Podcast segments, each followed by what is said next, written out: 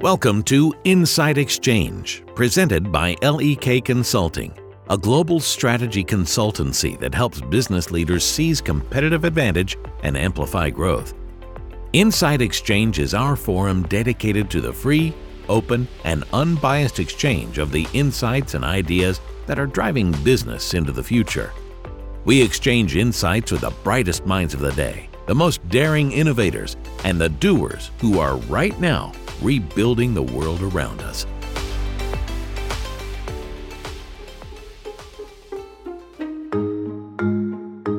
Hi, everyone. My name is Alison Schilling, and I'm a partner at LEK Consulting. Today, I'll be the host for our discussion on how to price in a post COVID, post inflationary world.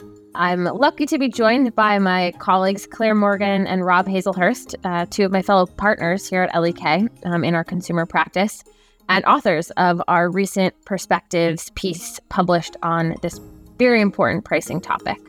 Rob, Claire, welcome. Can you give us a little bit of background and um, tell us a bit why you think this is such an important topic for us to be talking about? Absolutely, Alison, and thank you for having us. So, I lead our global pricing service line here at LEK, and this is a hot topic for so many of our clients coming out of COVID. We understand that consumer businesses have faced really dramatic increases in input costs over the past couple of years, and to avoid profit erosion, most responded by raising prices. But consumers are faced with economic headwinds themselves. They're faced with increased prices across the portfolio of what they're buying, and they're adjusting their spending behaviors to the new reality as well. Although the worst of spiraling inflation is hopefully behind us at this point, brands are having to really think about reevaluating their holistic pricing strategy to meet consumers in the new place where they are.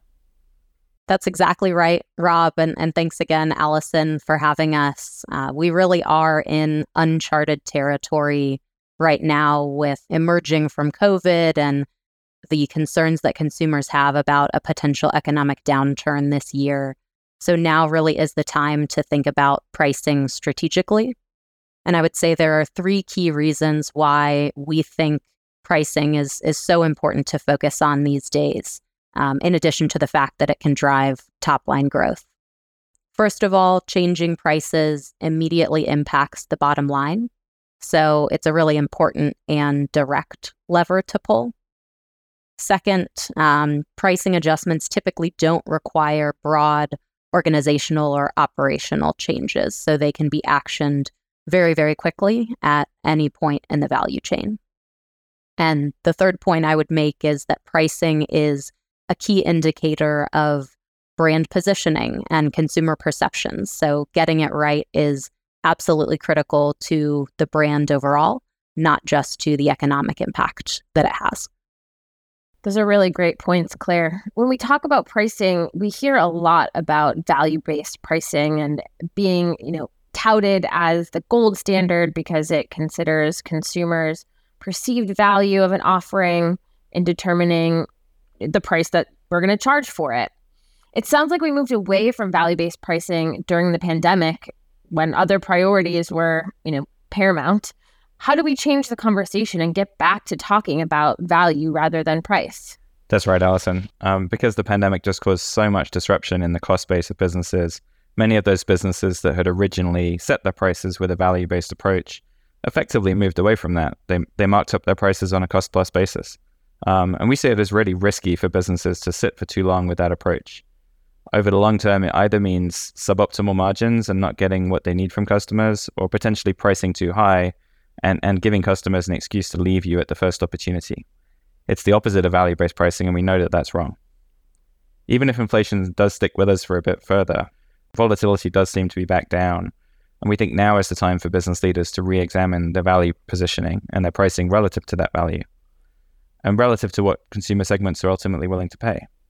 So, with consumer wallets being spent very differently to pre pandemic, about the only thing you can be sure of is that the answer is going to be different to what it looked like in 2019. And we think that the, the need to holistically consider the pricing model is going to be paramount for so many consumer brands.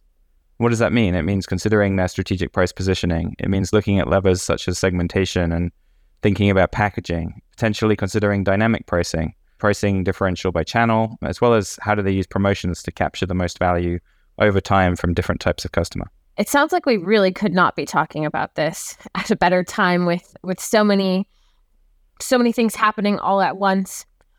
Claire, are there examples you can share of how companies have put this into practice? Where have you seen this work particularly well? Yeah, so as a partner, I split my time between food and beverage and travel and leisure. And, and both of those industries have great examples of this value based pricing concept. Uh, I would say on the food and beverage side, private label brands are the first thing that come to mind, where these alternatives that are branded by the retailer um, routinely enter product categories as a low cost alternative to branded goods. So you might have the Kraft mac and cheese and then the the Kroger brand or the Jewel brand mac and cheese. Those products are typically positioned at the outset as a me too type of offering to gain market share.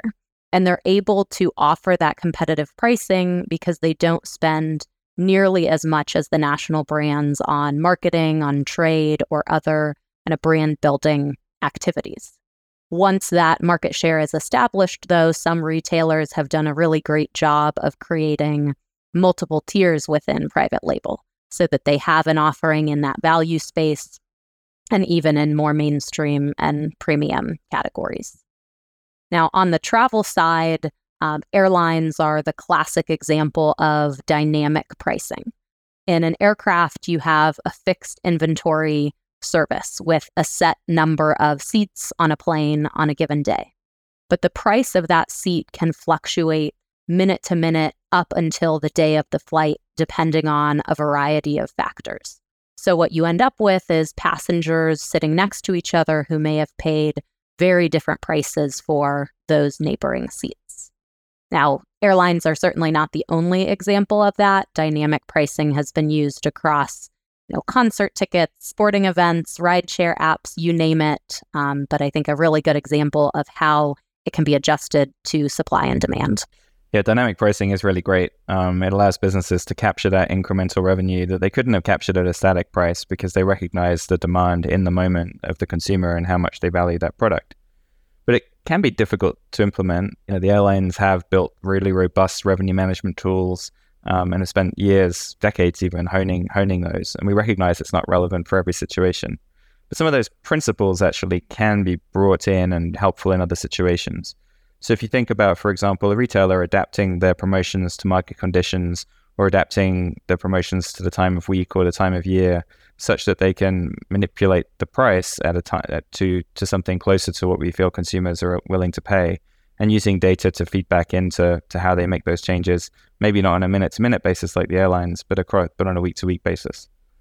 Um, they can also do that through, for example, their loyalty program and, and using using that to offer effective discounts on a, on a more dynamic basis than the price on the shelf. Even outside of that dynamic basis, sort of more static price positioning is used across most consumer goods. So you think of Claire's example, the mac and cheese. I think that's a good one, but you can see it across so many other sectors of the economy. Um, so I spend a lot of my time in the automotive sector, and that's one where you see the, the, the different OEMs use a variety of different tactics to create uh, vehicles of different price points to meet different consumer needs. Um, some of that they do using different brands in order to avoid cannibalizing each other. So you think about a, an operation like Volkswagen Group, for example, that owns brands ranging at the top end from Audi and Bentley and Lamborghini and Porsche, but also the core the core VW brand, which which meets more of a mass market need. But even within that, even within any given brand, there are use, usage of different trims, usage of different elements to find the products that the customer values, find the price they're willing to pay, and give them an offering in order to to meet that value. Those are great examples and really highlight, I think, that there is not one size fits all here. Um, I think it it shows that you have to think about it in the context of of your your product and your customers and and that's ob- obviously very important if we get beyond overall approach to pricing how should companies really think about using pricing as a tool to create differentiation in their portfolio claire you mentioned this before i assume there can be differentiation across brands across channels across products but I imagine that can be difficult to do. It can, but it's very doable. So we use an approach called feature benefit analysis as we kind of think about how to match the the features with the benefits and use that to create a set of products that that work for different customer segments. Um, sometimes it's called packaging, um, but, broadly, it's about creating those products that are necessary to meet the, the needs of customers. So if you evaluate demand for different product attributes across different types of customer, um, and you can use various different analyses for this, um, we'll often use a, an, an, approach called conjoint surveys. You can match that against market supply and identify the real sweet spots where there is willingness to pay more or pay less for something different. Um, and you can use that information to essentially tease out variants of the product that meet the different customer needs. Um, and then offer all of those needs to customers and allow them to opt into the, the right product for them. So car washes are a really simple example of this that we see in our day-to-day life. You know, most of them had tiered offerings where you've got the basic wash, sort of wash, maybe it has a dry and, and, a, and a simple clean. But then you move up to, to different levels of um, more advanced washing and waxing, even all the way up to a, a sort of intensive detailing offering. Um, and there's there's lots of offers in between to allow each consumer the chance to to opt into what they value for their car. Yeah, and, and Rob, I'll confess, I never pay for the premium car wash. I, I always do the basic. Same, Claire. I'm a, I'm a basic girl in that aspect as well. I think that was a great example, though, Rob. It makes um, also makes me think of something like IKEA, right, which has done something similar, different category, but they realize that some people are comfortable assembling their own furniture and picking it up, you know, rather than having it delivered and, you know, already ready for you and your home, um, already assembled. So, you know, they mm-hmm. disaggregated the pricing up front. And so you can really choose your your path, you know, what makes sense for you as a consumer when you know you're thinking about how you want your furniture to, you know, show up in your house. I personally don't pay for assembly. I'm gonna I'm gonna do it my I'm gonna do it on my mm-hmm. own. I'm gonna build it myself. Alison, assembly is something I am more than willing to pay for every single time. But uh but everyone is different and that's that's exactly I think the point that you're trying to make with that example. One other piece I wanted to offer on this topic is when we think about pricing with the feature and benefit analysis that Rob mentioned, um, price pack architecture is another tool that we will talk about a lot with our clients. It's probably worth spending a minute on PPA. Um, so, PPA is the art and the science of designing a portfolio that really optimizes those features of each product based on consumer willingness to pay. So, a good example of that would be in fast moving consumer goods. Think about uh, dish detergent as a as a good example. Cascade or Tide, their core product is a large bottle of liquid detergent, but they realized that consumers are willing to pay a premium for convenience. So they've developed these Tide Pods or these items that offer a pre measured detergent pack that eliminates the guesswork and the mess that you might have with that big bottle of liquid detergent. That's something that we've seen applied across consumer product categories with Coca Cola and their mini cans, mm-hmm. Campbell's soup and their microwavable cups. There's a variety of different ways that price pack architecture has been used, and I think is a really important piece of the puzzle here. Personally, I love the Coca Cola mini cans. It's the right size. I'm willing to pay more because then I don't have any waste. So those are great for me even though they're a higher price on a on a price per ounce basis. Exactly. Well, so we've talked a mm-hmm. lot about setting the top line price with PPA or, you know, some of these other examples, but that's not really the whole picture for pricing, is it? How do you think about the other piece, which is promotions or discounting strategy? I mean, it seems like in this current climate, promotions can be especially important really to ease consumers into higher price points and preventing some of that trade down behavior that I think you know lots of brands right now are concerned about. Um, it also offers a bit more flexibility, right? Because you can can change list prices and it can be more customized and varied, but keeping that ultimate list price the same. Is there such a thing as over promotion? How do you think about this tool and how do you manage it in today's environment when it might be more important than ever. Yeah, you are you are spot on with that comment with promotion and promotional strategy. The devil is in the details. And companies really need to optimize their discount depth, their offer type, the day of the week and the time of the year that they're promoting so that they're hitting that sweet spot around consumer attitudes.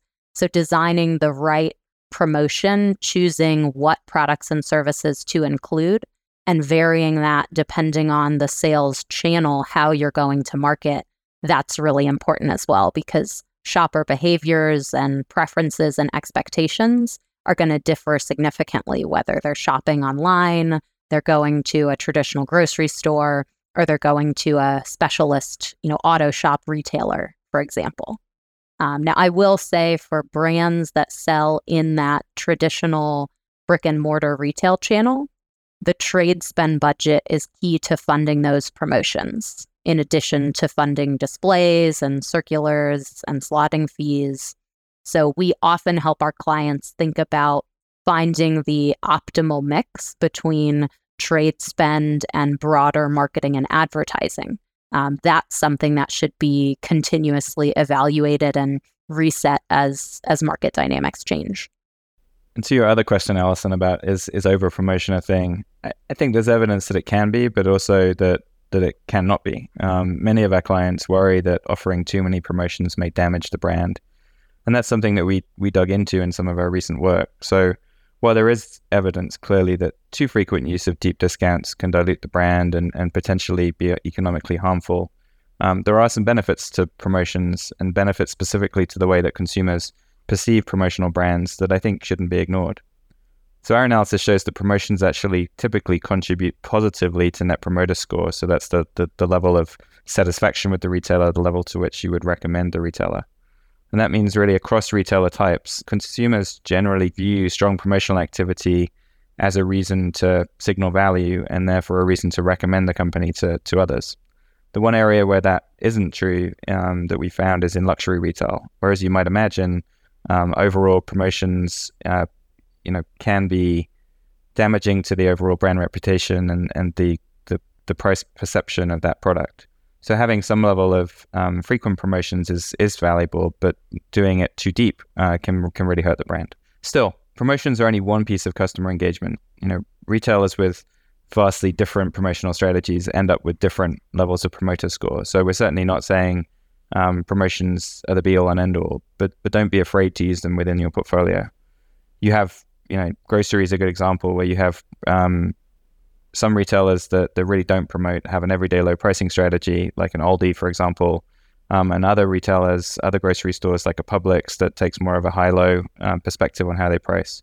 But ultimately, consumers regard both pretty well. Um, they, there's a clear positioning in the market that the value proposition is there, um, and people are willing to promote the, the two retailers that, that work quite differently at about the same level. So it sounds like there's really no clear or simple yes or no um, on should we promote um, and when should we promote, but really needs to be considered as you know a critical part of overall pricing strategy and, and how brands and businesses think about think about pricing um, more broadly. Well, thank you both for your time and insights and ability to bring this to life for us all it's clear to me that you know while today's macroeconomic environment is is challenging, um, it also offers a lot of opportunity for business leaders and brands to rebuild their pricing strategies from the ground up. You know, in this new environment that we're in, and really kind of get back to the fundamentals. For listeners, thank you for your time. We're happy to provide more detailed discussions on request, and we invite you to connect with us to learn more about how LEK can help your business and think about a, a holistic pricing strategy, we'd love to chat more. Thank you, our listeners, for joining us today at the Insight Exchange, presented by LEK Consulting. Links to resources mentioned in this podcast can be found in the show notes. Please subscribe or follow for future episodes wherever you listen to your podcasts. Also, we encourage you to submit your suggestions for future insights online at lek.com.